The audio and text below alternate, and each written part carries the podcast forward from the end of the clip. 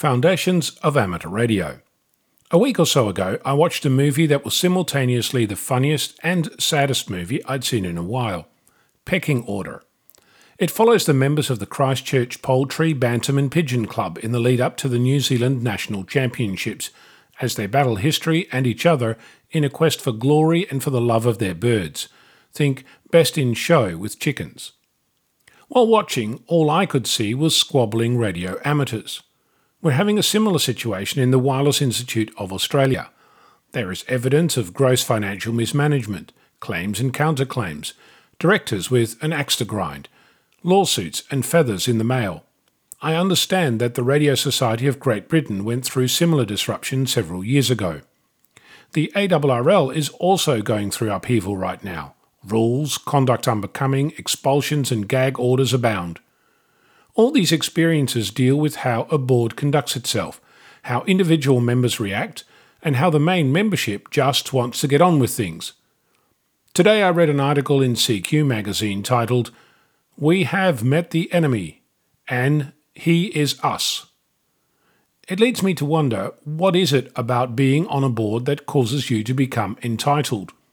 What is it about being a radio amateur that makes you feel entitled to belittle and ignore those around you? What is it about our community that is toxic and detrimental to its survival?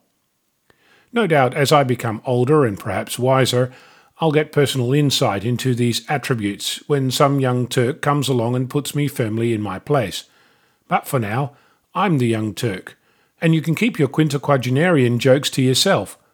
I've heard it said that if an organisation is eating itself, let it die. There is something to be said for that sentiment. It causes new structures to be formed, new processes to be created, new ideas to propagate, and new people to participate. The thing is, doing this also kills off history. It kills off a knowledge base. It destroys lives.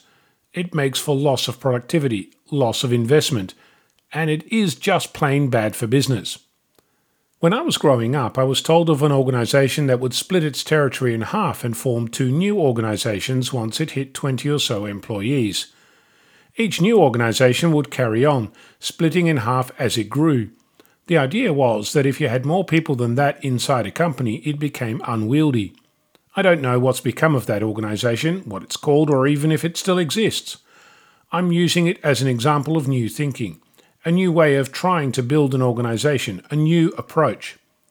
What kinds of new approaches could we come up with for our representative bodies in amateur radio? For that matter, what new approaches could we imagine for ourselves and our community?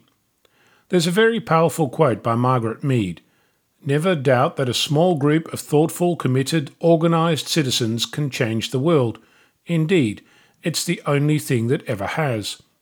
I'm Onno, Victor Kilo 6, Foxtrot Lima Alpha Bravo.